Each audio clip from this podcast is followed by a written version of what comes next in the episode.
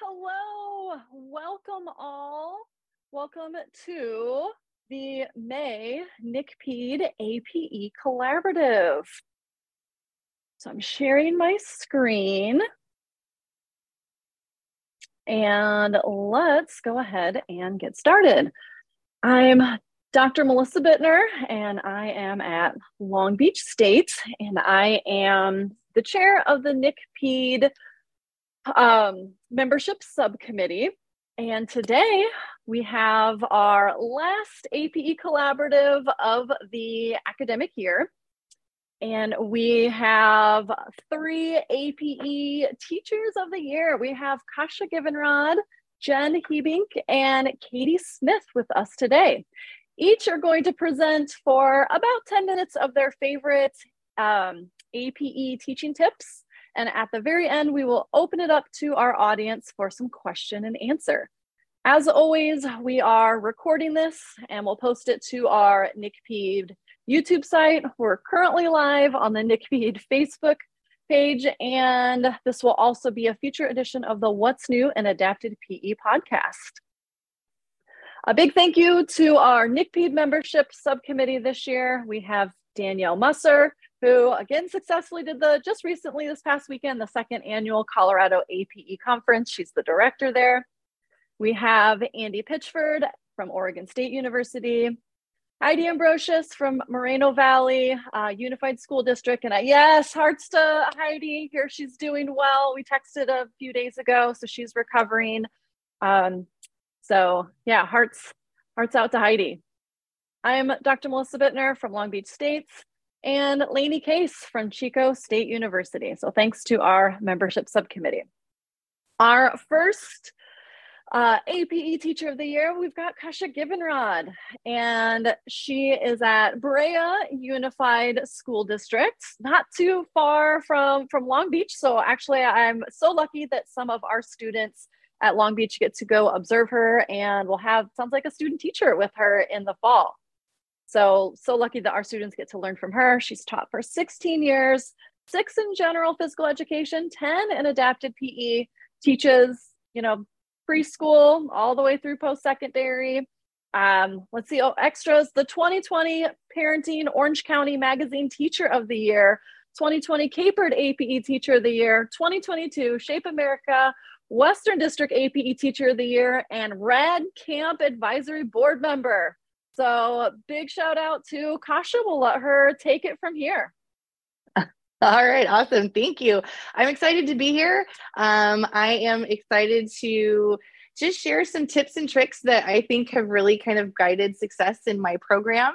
And um, hopefully, you guys can take a piece of it and throw it into yours uh, to do the same. So, one of the things that I think is super important is inclusion, um, but inclusion done right. And I think that uh, when I think of inclusion, unified PE and unified sports is like one of the biggest things that's been a game changer in my programs.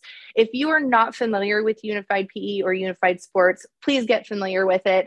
Um, go see a program near you to investigate what it looks like how it works for them. It's super flexible, but the main idea is that half of the students have special needs, half do not. They're paired together and they do activities together um, as one group. And so it's amazing. It's been a game changer, like I said, for my students.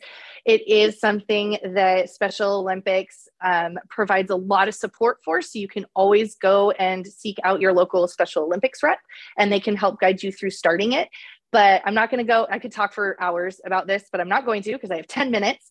Um, but I am definitely a huge proponent of unified PE and unified sports. So please check those out. Um, the next thing I want to talk about is just some things that, whether it's in my adapted PE class or whether it's how I help other general education PE teachers support students with special needs in their classes, these are the things that I found to be really successful and really helpful. So the first is routines. Oh my gosh, routines are huge. Find good routines that work and stick to them. I think that when I look at my students on my caseload, the majority of them have autism, and I cannot even tell you how routines are key for them to be successful in learning. Students with autism, a lot of times, have a really hard time with the abstract. So, that anticipation of not knowing what comes next can be really anxiety filling and really, really hard for them. So, routines help my students be calm, be regulated, they know what to expect, and they can be better learners in my class. I also like to use a variety of equipment choices. So because I teach unified, I always have, you know, my gen ed students, some of them are elite athletes. And then I have my students in APE that have significant gross motor delays and kind of everything in between. So I just make sure to bring a variety of equipment choices for them so that they can pick whatever helps them be the most successful. Um, that is that's been a game changer too. So a variety of equipment choices is key. I also feel like education is big. I, when I look at teachers or students who don't know how to include our students with special needs, a lot of times it's because it's kind of like they're afraid of what they don't understand. So the greatest power we have is to educate people. So go out and do ability awareness education for students or for staff members in your district. And that can mean a huge world of difference to how our students with special needs are included in different classes, on campus, in social groups, things like that. So that's been a game changer for me too. Um, definition of success. This is something that I talk to a lot of general PE teachers about when they talk to me about, well, I have this activity, but the students with special needs can't do it. And I always kind of invite them nicely to uh, examine what their definition of success is because we as teachers we are the ones who define that for our students in our class so when we look at okay well what is the goal for your students and can that look different depending on where the student skill level is yes okay cool so we're able to define that success level and that definition is what allows our students to be able to work play and be successful in that activity. So that's been a big, big thing that's helped out a lot too. Um, for Unified in particular, cooperative activities have been huge. So each semester, when I get a new crop of gen ed kids that come in to support and work with my students, it really is uh, kind of they enter like deer in headlights. They look at me like, "What do I do? What I, I I don't can I do? What what do I do? How do I do it?" Um, so I really like to start the semester with cooperative activities because it's kind of like a really quick way to rip off that band-aid of we're awkward and uncomfortable because we don't know if we can work together because it really forces them to work together. Um, so cooperative activities are huge. It's a great way to start off your year or your semester if you're doing an inclusion model uh, class, because again, it just really kind of forces them into it. And then the rest of the semester goes way smoother because they've already been doing it and they've kind of been guided along the way. And my last thing that's huge is visuals. Visuals are so big. I know that Jen and Katie are big on visuals too. I think that anytime we work with any students, but in particular our students with autism, that auditory language can be really overwhelming and just kind of too much overstimulating. And so, if we can provide visuals for our students, it will really help them be successful and again, be regulated, be ready to learn. So, those are some strategies in my class. I also, nope, you're good. You can skip. Um, I use stations a lot. And so I wanted to kind of share some tips and tricks with utilizing stations in my class. I love stations for a lot of reasons. The first one is that there's a huge amount of skill variety you can use with stations. So let's say I have 10 stations up for my lesson that day. My kids can practice 10 different skills. And it's awesome. They love the variety aspect of it. So I love that stations can provide that. I don't have to plan these big group activities. It can be little stations of skill development for 10 different skills. It also can provide, on the flip side of that, repetition. So let's say I want to do throwing. I can do 10 different throwing stations. And instead of me just saying, okay, kids, go throw for 30 minutes, they would look at me and be like, you're crazy. Um, I can have them going to their 10 different stations and have a different piece of equipment to throw or have a different target that they're throwing at at each station. And it feels new and they don't notice that they've been throwing the whole class time. So I love that part of it. Um, I like to say that it is um, my shiny teaching strategy because every time they rotate to a new station, something new and shiny is there to engage them. And that's the next part it really does increase attention and engagement with my students when I'm teaching. Again, if my students heard go throw for 30 minutes, I'd lose them after four, maybe.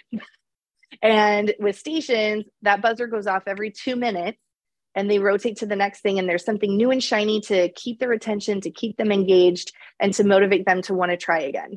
So i love using stations for that reason too. Uh, if you're doing inclusion model teaching or if you're using unified pe stations is a great way to use that peer-to-peer instruction. They're really able to help each other in kind of like a more successful environment because they're not isolated but those smaller groups of our small group right? So the it really does kind of lend itself to those peers getting to work together nicely and tightly and successfully.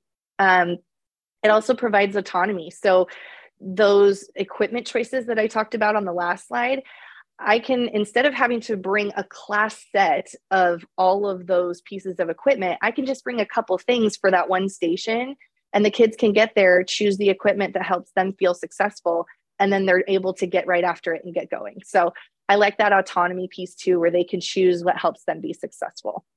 And it increases activity time. If I can stop talking and they can start moving, that makes me happy. So with stations, I'm able to provide visuals, which I'm going to show you on the next slide. And that allows me to talk less and the kids to get to a station and move more. So our last thing, because I have two minutes left, I set a timer Dr. Bittner, because I don't want to go over time because I like to you're, talk. You're fine. It's all good. No worries. I feel like I haven't breathed this entire time. I apologize. but um, just to go over some equipment that helps my stations process work smoothly, the first thing is station signs. So I make these visuals every single time I do stations for every single station we do. It always has a title, it has a picture of what the students will be doing, and it has a brief description at the bottom of directions for how to do it. So, whether it's an aide that's coming from the classroom to work with a small group at a station, they can go there, read the sign, know exactly what to do with their students. Whether it's a unified buddy group that goes to a station, they can go read the sign. It it just makes things so much easier and like I said, totally reduces the amount of whole group instruction that I need to be providing and my kids can move more. I hold them with those uh, top of the cone smart dock sign holders that you can get from Gopher. Those have been a game changer. I love them. They hold all my stuff really nicely, really well. Um, they don't fly away. And um, again, those visuals are really key. So that's kind of a support system to my support system. Um, so then I also use a speaker. I used to carry around those big, huge uh, block cube ones. Um, I can't I can't do those anymore. I have a small but mighty speaker that fits in my backpack. It's a JBL. I love it because every time we do stations, we use music to play during the stations and an interval timer. Because as you can tell, I talk a lot and I can't be trusted to keep time and rotate my students when they're supposed to be rotated. So I use an interval timer to keep me on track and keep it honest and um, and consistent. And I use an interval timer that plays the buzzer over my music. Um, not all of them do that. So I put the one that I use. There's a ton out there, but this one I like because it does play the buzzer over the music. And for music, my only recommendation is try to maybe use something that you can create your own playlists. I have learned not to trust what other people think is clean. Um, for my students, I have done many quick dashes to my iPad to skip songs, but I like to use Spotify. I do have a Spotify account that I have created um, lots of different themed playlists on, and that kind of helps out. So that was a lot of information in a short amount of time. But if you have questions, please feel free to email me. You can follow me on Instagram and Twitter. Um, but I hope you guys got something out of that that you can use. And I know that Jen and Katie have awesome information to share too. So that's it. Yay. Thanks, Kasia.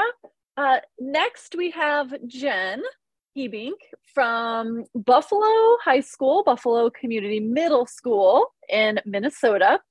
She's I've been teaching adapted physical education for 12 years. She was the 2020 Minnesota Shape APE Teacher of the Year, the 2022 Central District APE Teacher of the Year, and the 2022 Shape America National Adapted PE Teacher of the Year. Woo! And Jen, I believe you're going to go ahead and share your screen. All right, here we go. Yes. So I have a few videos that I'm hoping will work. So I'm going to try and share. Oh, host disabled partic- participant screen sharing. So here's oh, what no we're going to do, Melissa. If you can't get me to, sw- so let's oh, use no, I got yours. you. I got, got you. You're okay. good. Okay. Let's see. Here we go. There we go. We got it. Um, so I'm just gonna do this real quick and then pop into our slideshow where I am. There. How's it look? Give me thumbs up. Is it going? Yes. Awesome. Uh, yes. All good. Okay. Perfect. Okay. So I'm just going to share like a few like adapted PE hacks that have really just helped me, just really quick, simple things that I have really um, kind of gotten into the last couple years. And some things have come like literally like as I'm in the middle of class, like grabbing things off the shelf and saying, hey, this is going to work today. So I just want to share some of those things because um, I think they would be really helpful for you. Um, the first thing I want to share, I'm going to move this guy down here, um, is just some of the tech stuff that I've put out into the world. If you want to connect with me and see some of the things I do with my classroom, Twitter is really the place for me to do that. Um, and so I've shared a lot on Twitter um, with Unified and Adapted PE and stuff like that. So connect with me definitely on Twitter. And there is such a cool community of adapted PE and general PE teachers out there that are doing amazing things. Um, and then if you want to connect with me, have a question after, go ahead and email me at my school address um, email address. And then something I started this last year was actually a TikTok for adapted PE. So I'm hoping that the media works so I can show you some of the videos that I've put out. I do TikTok to um, not necessarily highlight my classroom or students because I have it out to the world, but definitely some of those adaptations, modifications, and um, equipment that I use. So that's kind of where I'm going with those three things. So I also wanted to share another tech area that I love, and that is the MnDAPE YouTube, um, which is a really awesome resource. We actually posted back in 2020, 2020 during COVID. It was our COVID MnDAPE conference. It's the whole conference. Each of the sessions are posted on there, and there's some really great sessions on there. Um, I have my leaf blower session, so AbleNet switch, switch work in there, and all the things that I do with that. Um, just a lot of different um, speakers and presenters um, from 2020. And so things that come up, we definitely post on there, and that's a really great resource. So I wanted to share that with you. Just search MnDAPE in the search box. Um, okay, so here are a few of the TikTok things that I have shared, and I decided to just pull them in because I think they're just really easy, like switch outs and hacks. So we all have like just the regular frisbees or whatever um, but some of our students just really struggle to like grip and and hold and claps and all the things that that we do with frisbees and try and teach. And so I'm hoping it there's some fun. You just swap it out. Like so this this cute little it's like it's kind of grippy i'll play it again in a second but it's got grips around the outside and it's really floppy um, but it also flies because the outer edge actually has like sand or some kind of like weight in there to help it go. So I'll show it one more time.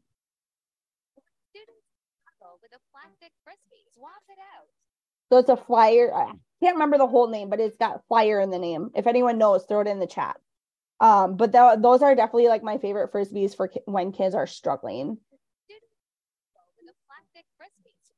Okay, the next one is um, we were in a pickleball unit and like I use this for badminton too. And my students were really super duper str- struggling with um, hitting the wiffle ball for pickleball. And so I just wanted to show you another kind of voiceover and um, adaptation that I used for this one. So that one, so you heard me say I got it from Menards. It was like two dollars, and I bought like two or three of them.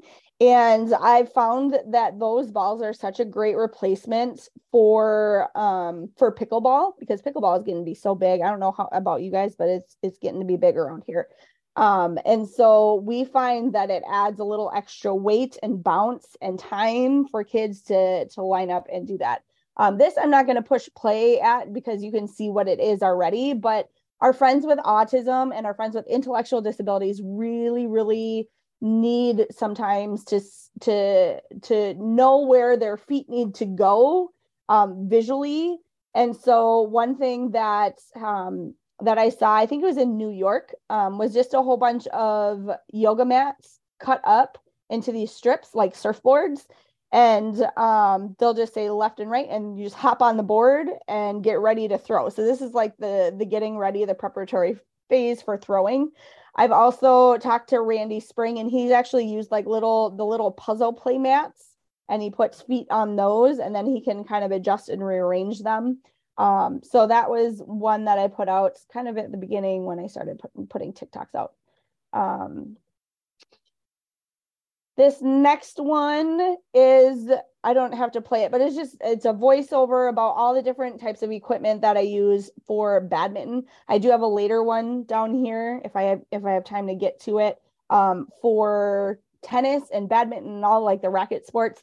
But I love just seeing how students can be successful with different things. So here's another playground ball. We've got the short neck rackets, regular long necks, and then I have this giant um, badminton birdie that I found at Five Below. So if you have that store near you, it's it's the bomb for adaptive PE equipment. Um, and then these speed mitten rackets, they have been so trustworthy the last probably 10 years that I've had them.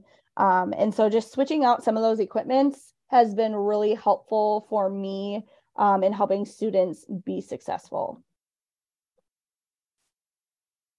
Let's see, this one, oh, this one was just like one of the trends and how we love doing different things as adaptive PE teachers, being being the ones at Walmart that will grab all of the equipment that we love, and um, so that was kind of a trend that went around t- TikTok, and I thought it was really funny because adaptive PE teachers, when you find something you want to find and get all the things and bring all the things, so I had definitely two carts worth of those big playground balls. They're like, I mean, they're not not as big as they're bigger than the Menards ones, so they're like really really big. Um, I love them for volleyball. I love them for um, what else do I use them for? Foursquare or anything above the head striking. It slows everything down. My students who are in general education that are in unified with me, they love playing with this ball even rather than the volleyball. And they're like juniors and seniors. It makes it so much more fun.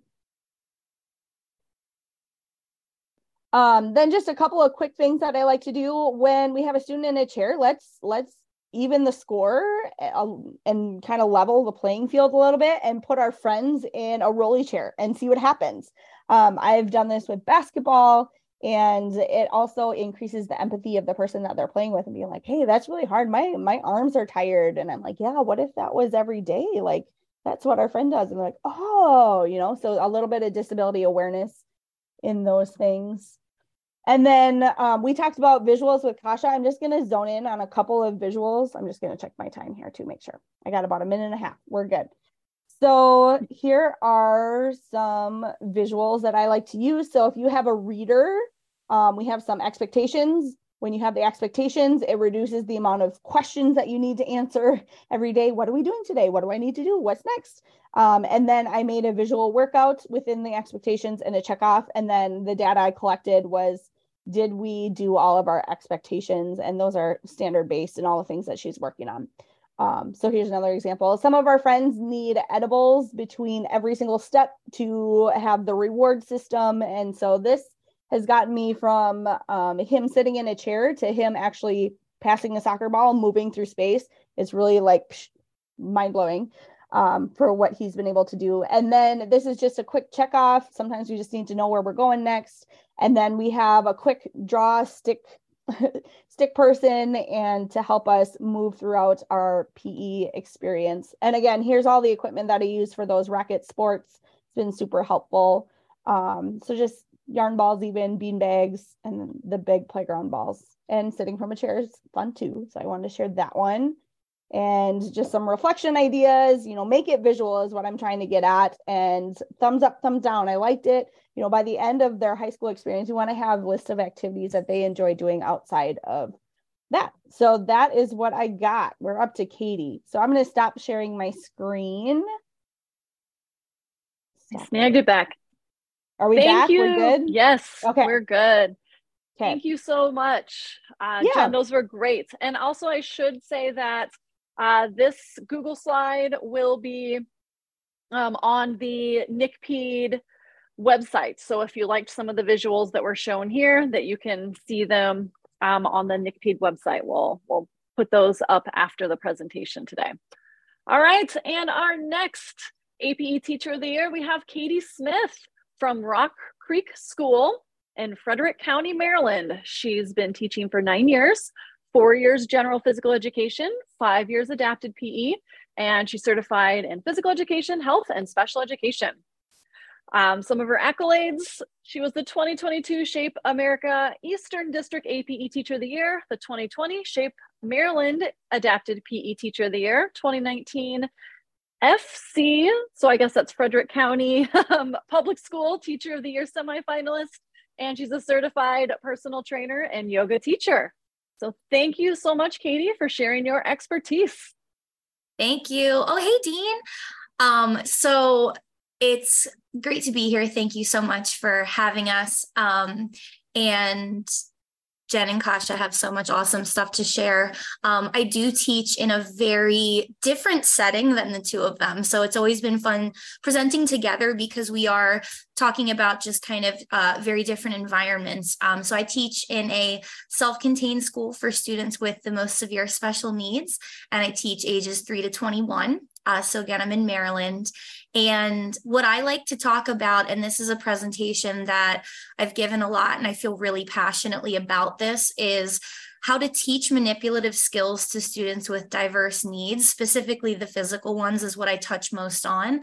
Um, and I'm basically just going to give the highlights of it today. So this is like an hour presentation that I've just kind of like plucked 10 minutes out of, sort of. So I have my timer going too, because I also uh, talk a lot. That's why we get along. Um, so I am going to highlight the skills specifically of catching, throwing, and striking with hands, otherwise known as volleying, but I just say striking with hands. Um, I'm going to talk about just something I call the essence of each skill. And it's basically this whole thing is to how to give all of your students credit for what they can do, even if they're not traditionally performing the skill at its fullest most traditional capacity. Um, so, students with cerebral palsy who might not have a lot of movement, what can you give them credit for? Because I'm not one that would just be okay with saying, oh, she can't do it. Well, what can she do? What what element of it can she do? I'm also going to talk about my um, the continuums that I've made of what I call pre-critical elements and the magic words for each skill. So, like the communication aspect of like what vocabulary should you be highlighting of each skill?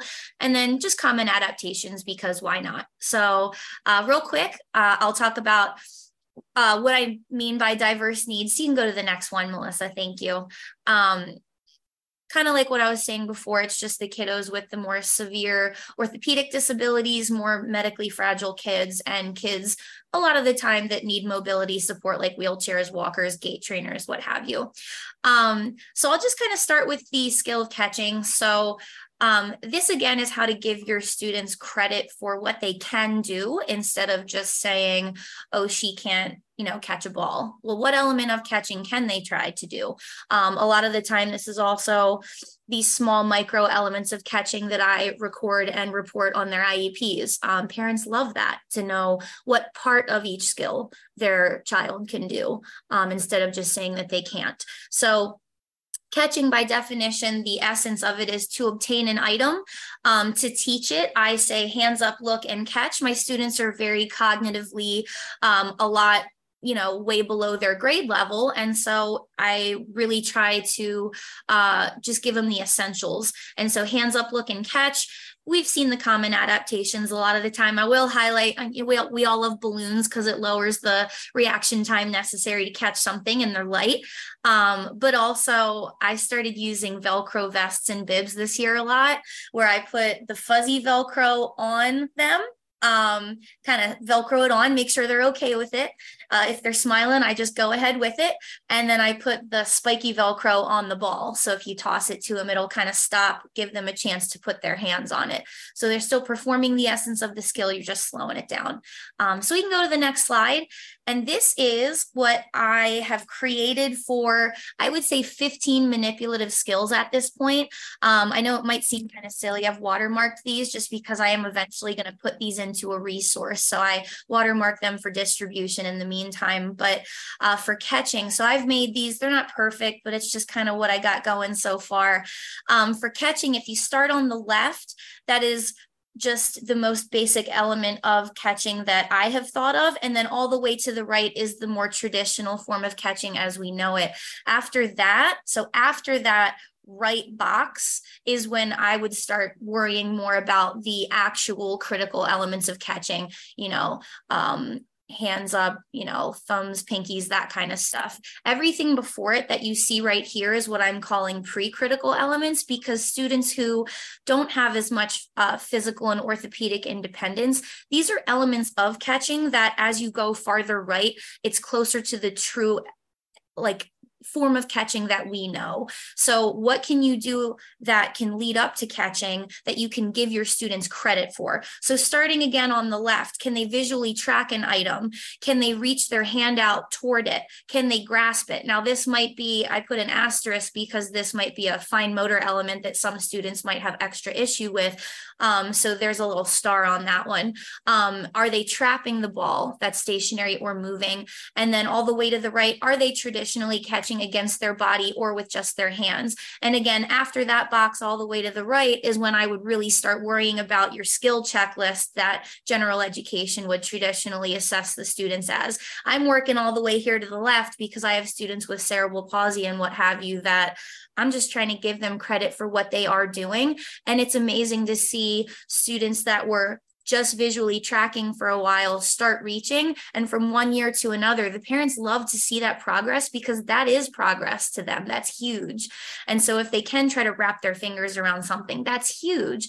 And i am lucky to work closely with the pts and ots in my school. I know not every school has that but just the general principle of giving them credit for what they can do is so important and it's so encouraging and just like magical for the parents.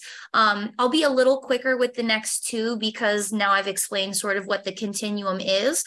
Uh, i sort of lumped throw pass and roll into one because the essence of all of those is moving an item toward a desired target I made up all these terms. I don't know if it, the essence is kind of silly, but that's to me what that is. Because once I can drill it down to the essence, it sort of opens up opportunities to create adaptations that are just get the ball over there. How can I get the ball over there?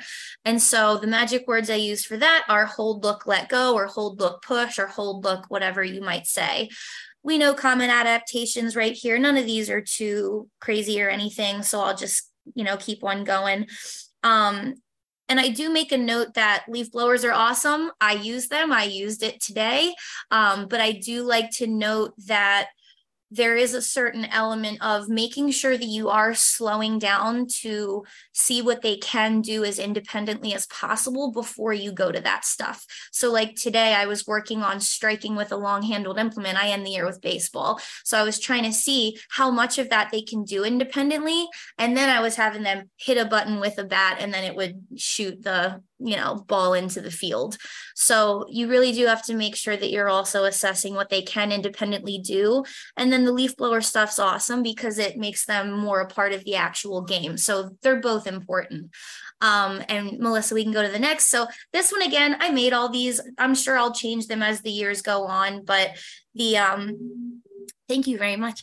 Um this is the throw and pass continuum that I've created. So are they visually tracking? And you can even like cut that down into two sections. Are they locking eyes with something stationary and are they visually tracking something that's moving? And are they visually tracking something that's moving high, low? Like even each level of this can be narrowed down.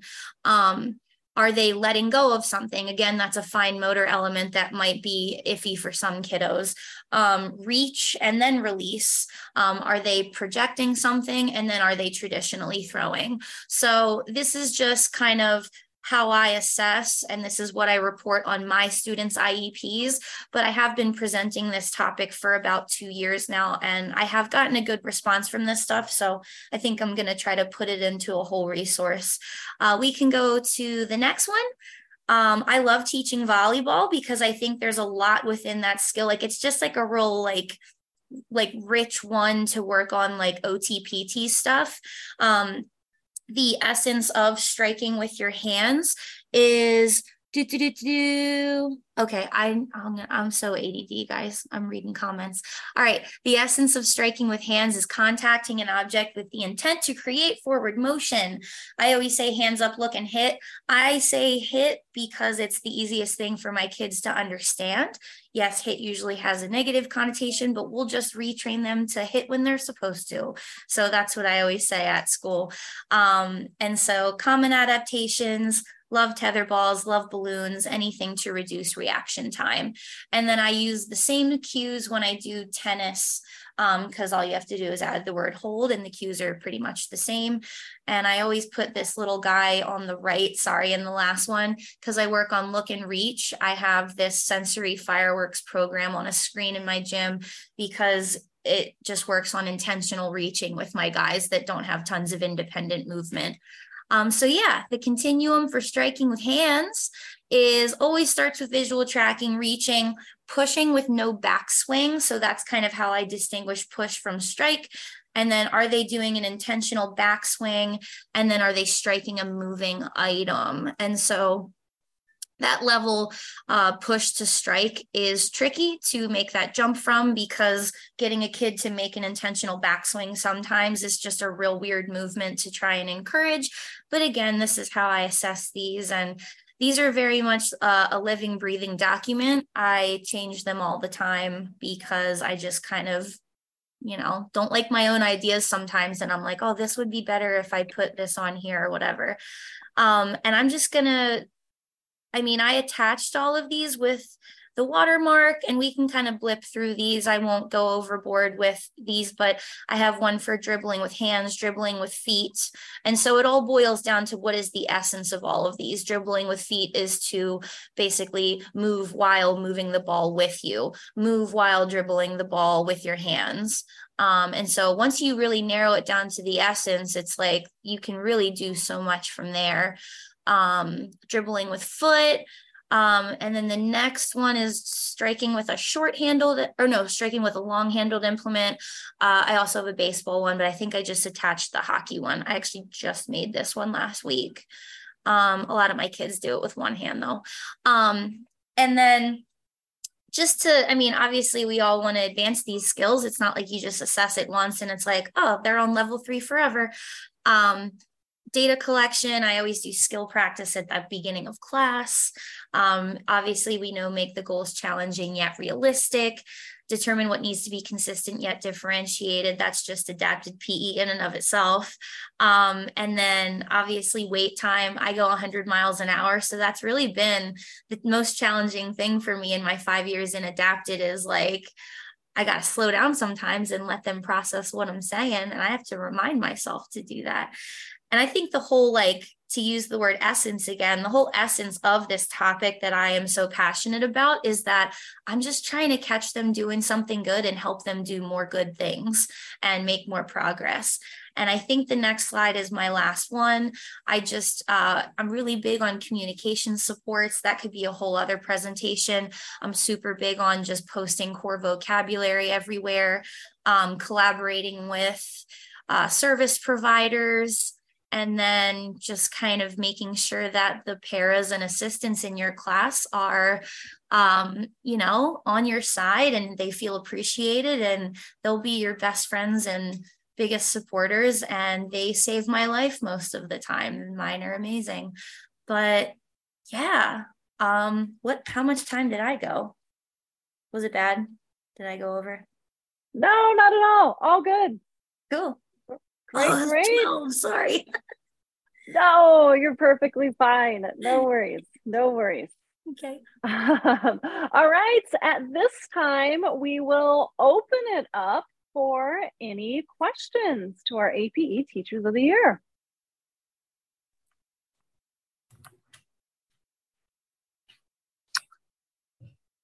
All right, Melissa.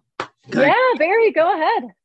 So, what um, I guess uh, topics or strategies would you share with um, professionals who are training AP teachers, you know, in higher ed to be future teachers? What do you think are some areas that we should really be emphasizing that perhaps when you uh, graduated that you weren't, you didn't feel like you were prepared for? Um, and uh, you know, Jen and Kasia and Katie, I'll just open it up to three. And I thought you did a great job presenting, and and but um, I think that would be helpful to us uh, people who are in the ivory towers, right? Yeah, I'll go first. Um, making and creating visuals. I had no idea. Like, um, I am, am still learning how to use visuals. Like, so um, I'd say that was a really big thing um, using um, like for teaching students with autism, I really struggled with um, just like the differences and like re- reward based systems and things like that because um, each kid is so unique. Um, so I, I struggle with that. So I think just teaching students how to teach students with autism, honestly, like I know that's that's huge, but I really think that's a thing. Um, I also think just from a soul perspective, teaching teaching those incoming teachers uh, that they are enough because this is hard. We all know that this is really really hard, um, but they have what it takes, and um, just to to fill those kids with encouragement to just keep going. Um, we need we need professionals that are going to replace us when we're gone and um, we know that we're in a teacher shortage right now so i just really think um, mentoring finding having them find people to fill them up with good stuff. Um, i think that's a really big thing too. Great. Katie Kasia? Yeah um, i'll just add to that. I think um, when I came through, was finished with my credential program, I feel like I was very, very well prepared. But the one thing that's really hard to like authentically prepare, and I will say this admitting I don't really have a great solution for it, but um, behaviors. It's really hard. Like we can talk about behaviors and behavior management in like a theoretical way in a classroom, but until you're in it with that kid uh, in that huge, you know, um, behavior cycle, it's really, really hard to to feel prepared for that until you've done it.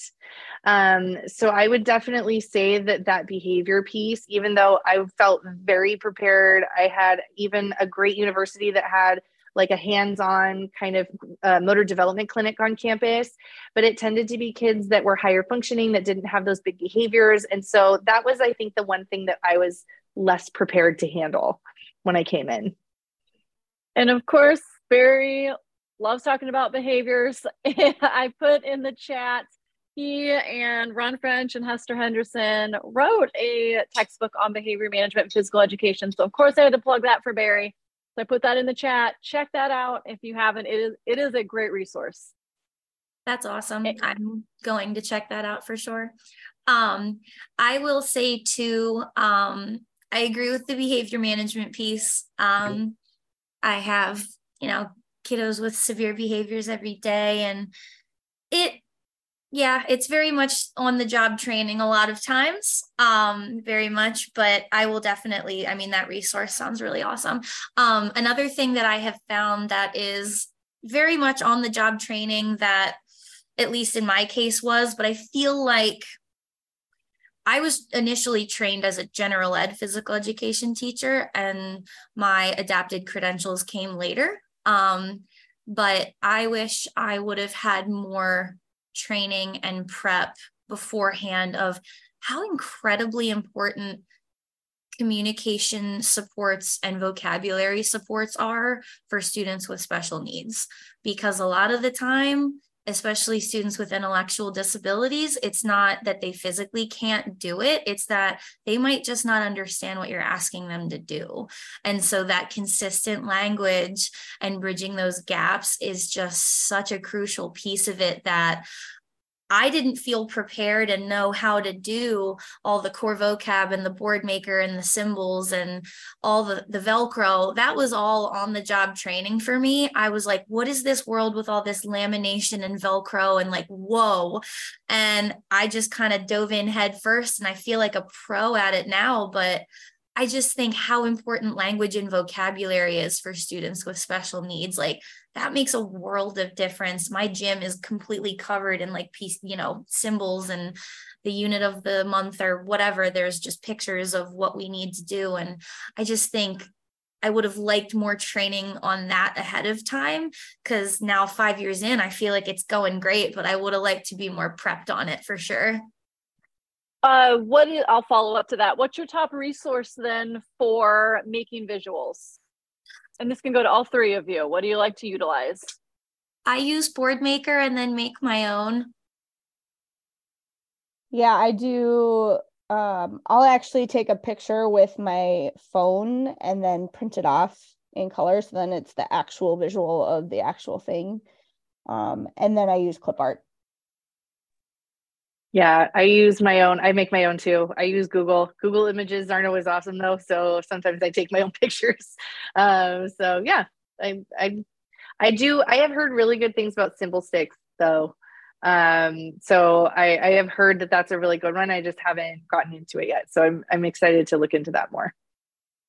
And Katie, definitely.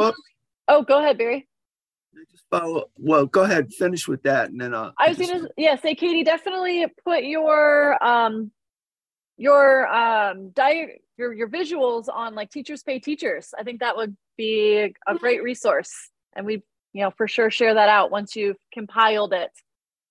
Thank you. Okay, go ahead, Barry.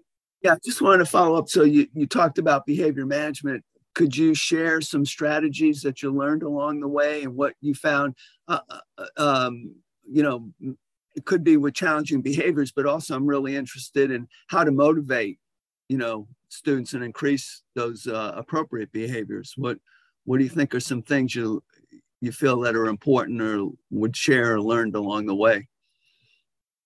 I did. So my team does a lot of like CPI, so um, like de-escalation strategies, and then um, building that rapport back and care after.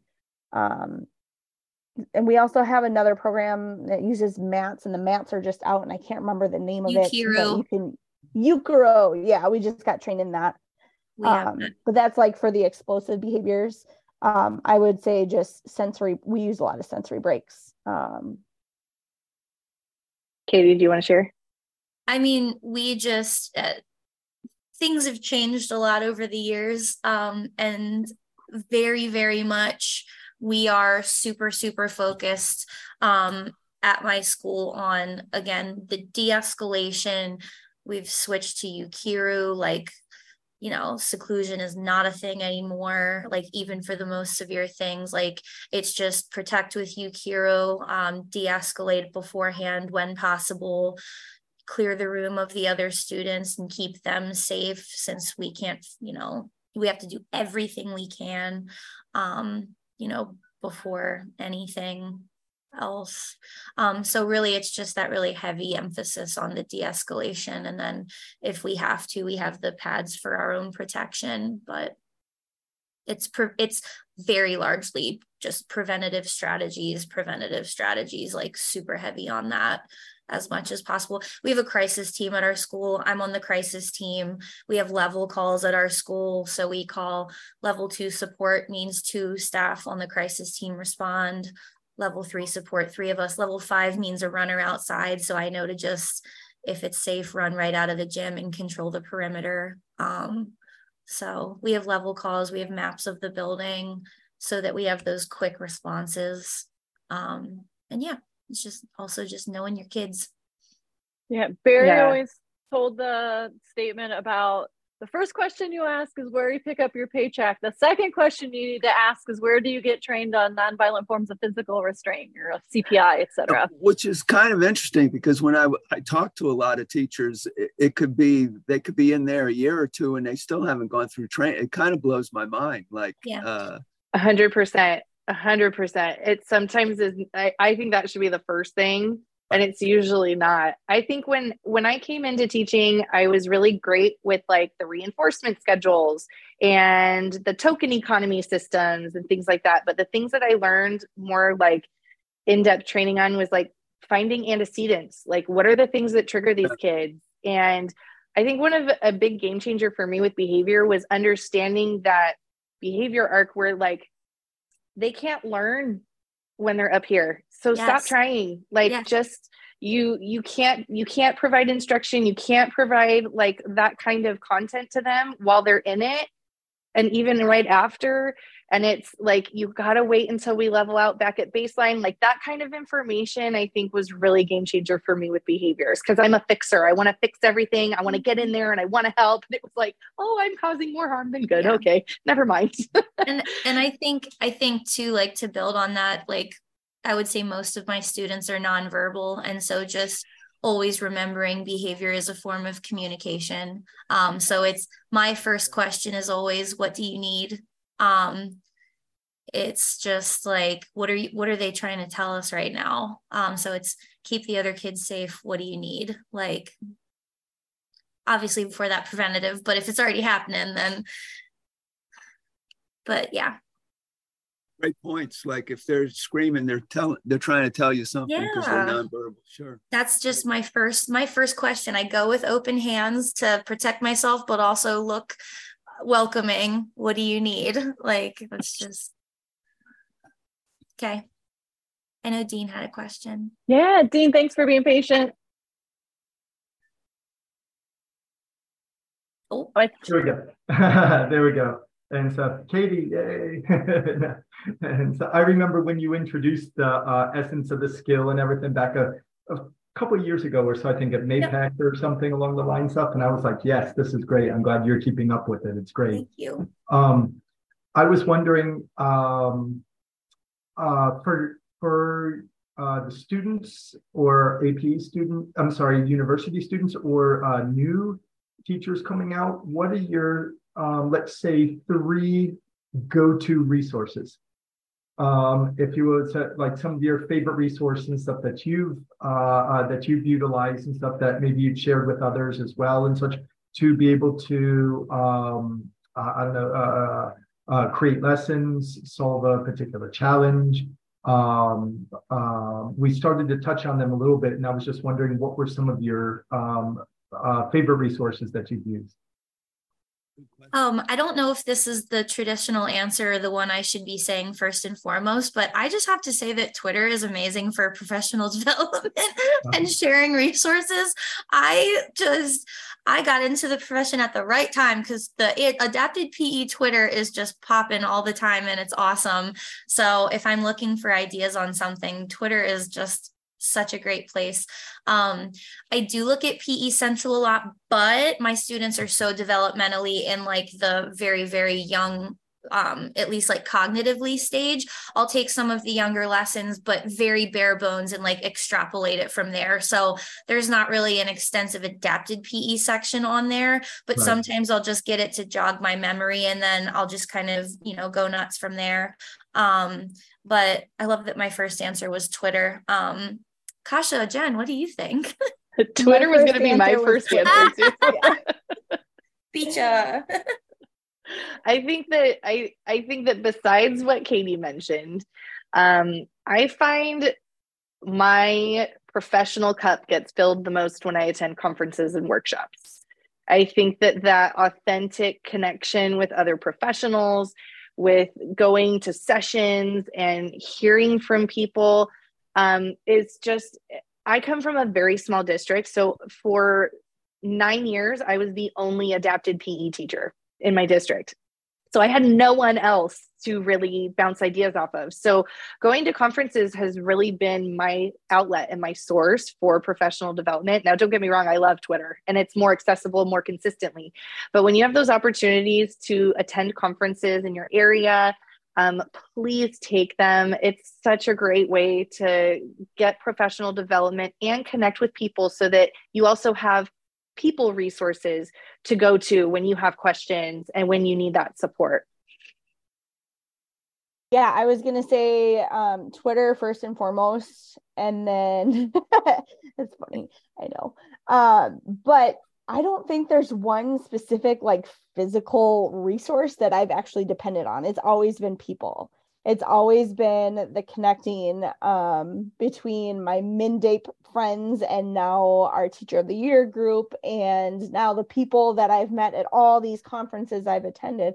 It's always been the people sharing what they do. And so I wouldn't, I don't, I don't have like a physical resource that I really depend on. I mean, Twitter really quick to share. Um, but it's really just been people and going to conferences. So I agree with that.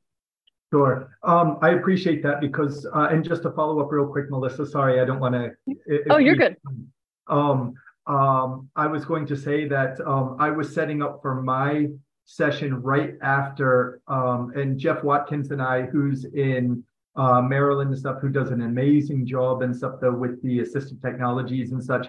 Um, I helped him set up his session, and mine was right after, like five minutes after. So we were putting my stuff on the side and everything and stuff. So as I was going and helping him set up, we were trying things out, and I go, "Wow, that's a great idea." Or, "Do you know what, Jeff? This is this is really good, but maybe you could extend it with a plate switch, and you can do this." And he's like, "Oh, that's a great idea." And such. So, um, so actually, I keep in contact with Jeff um, uh, back and forth because we welcomed in our lab this year, in our teaching lab, um, uh, students with, we've always had that, but we had uh, three different working groups this year. And one of them, we have a, um, like I, one of you stated before that in, in your classes and stuff, you tend to have students with higher functioning skills and such, and that, and you didn't have the challenging skills. And we built our lab into three different working groups this year that had students with high functioning skills, our game strategies group, students who could easily be included in their general physical education classes. And then we had the skill development group for those with intermediate functioning skills, and then um, who worked a lot in the station format and such, and and worked on the essence, acquiring the essence of the skills, if you will. And then um, and then we had our students with um, uh, uh, very low functioning skills and such, and um, uh, definitely a lot that were um, that were not mo- or mobile through the use of wheelchairs. Uh, most of them were don't self-ambulate, had to be pushed, and um, they needed a lot of hand over hand work and such, and physical prompting and such. And that's where the assistive technology really, really came into play. And I was able to collaborate with some human resources and using some human resources and stuff. In that case, like Jeff and stuff. And we kind of came up with some things together and had students who were actually with very, very little movement actually playing baseball in our opening day lab in April and such. So it's really cool to be able to do that. So I think that you find also within the field um, individuals that have um, some of these niches or specialty areas stuff that they're working on, and maybe you can connect and also maybe connect that way as a human resource, if you will. All Thanks, right. Everyone. Yeah, thank you. We maybe have time for one more quick question if someone has anything. Yeah, What's go ahead, Jess. One favorite piece of equipment. Do I? Ha- oh, can I pick one? Oh, geez. Um, Jess is gonna make me think. Okay, so if I'm going towards the everyday equipment, I'm gonna go with Polyspots um, if I am going for the every once in a while favorite equipment, it's the big playground balls that I shared about. Definitely. Or like yarn balls, just different like balls. Um, hi Jess. Um, Maryland represent. Um, I was just gonna say that. Oh, here's my five-year-old. Hold on, baby. Okay, sorry. he says hi.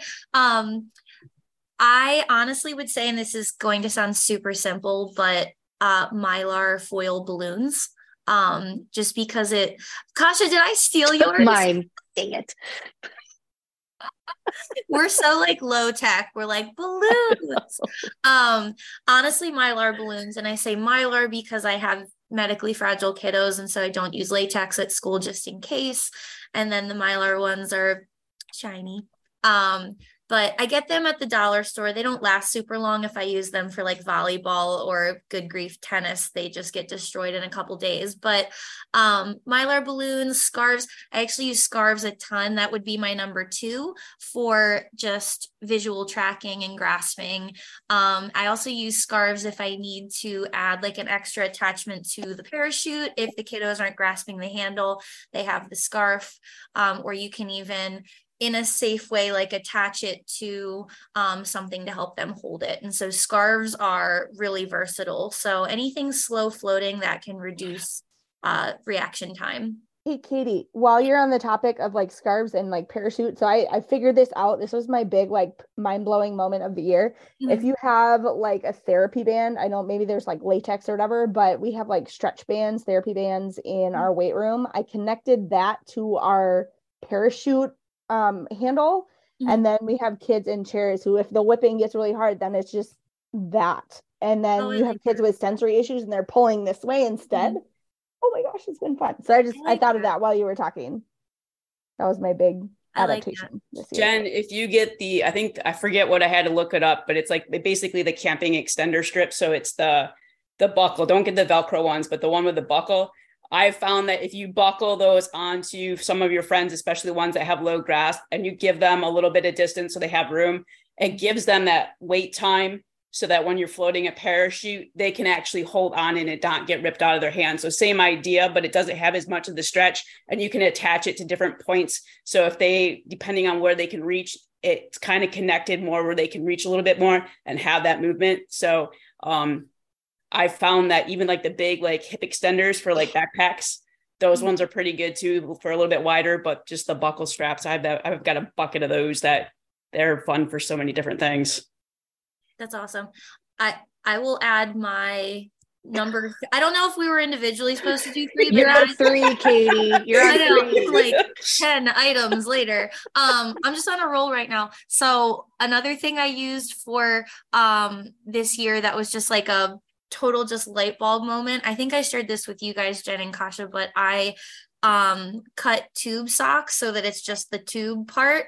And then my kiddos that don't have a lot of movement in their hands i put the tube sock around their hand. It's not anything squeezy. It's comfortable for them. And then you put the tennis racket or whatever it is in their grip and the sock helps to just hold it on their hand. So as long as it's something light and it's not something that's going to like weigh their hand down, the tube sock is super easy. It doesn't constrict their hand and it's been helping with just like fine motor and grip and stuff like that so they can just be a part of the game instead of worrying about dropping or whatever. That's been helpful. Socks.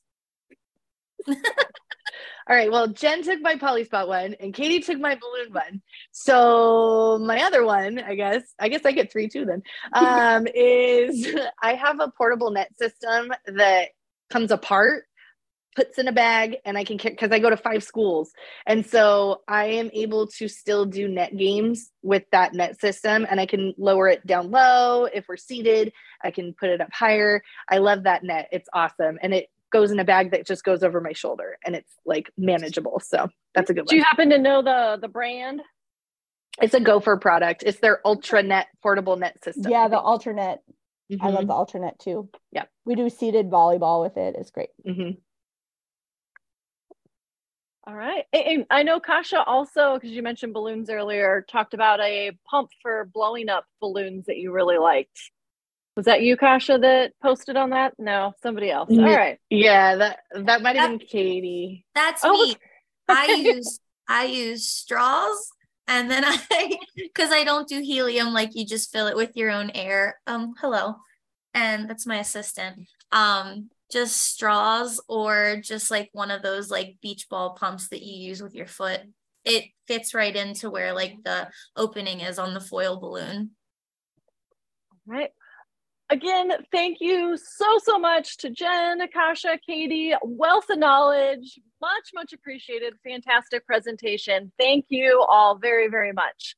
Um, also, just wanted to share if any of you are interested in getting your um, CAPE certification, we are, NCPEID is hosting an APENS study group. It's always the last Thursday um, of the month. And here for May, uh, I put in the chat the Zoom meeting. So that'll happen here in about an hour. And I believe they're on standard four. They do like gamification. So play like look at games or Kahoot games uh, to learn the different standards. So our Long Beach State scholars are hosting that monthly uh, through NCPEID if you want to study. And then obviously uh, take that APENS exam to get CAPE certified. So again, thank you all for joining us today. Uh, the collaborative will be back next academic year, uh, which will be you know 22, sorry, 2023, 2024. Here we go. And also, I will put in the chat if you are interested in suggesting any recommended topics. So, thank you all again, much, much appreciated. Until next time, bye all.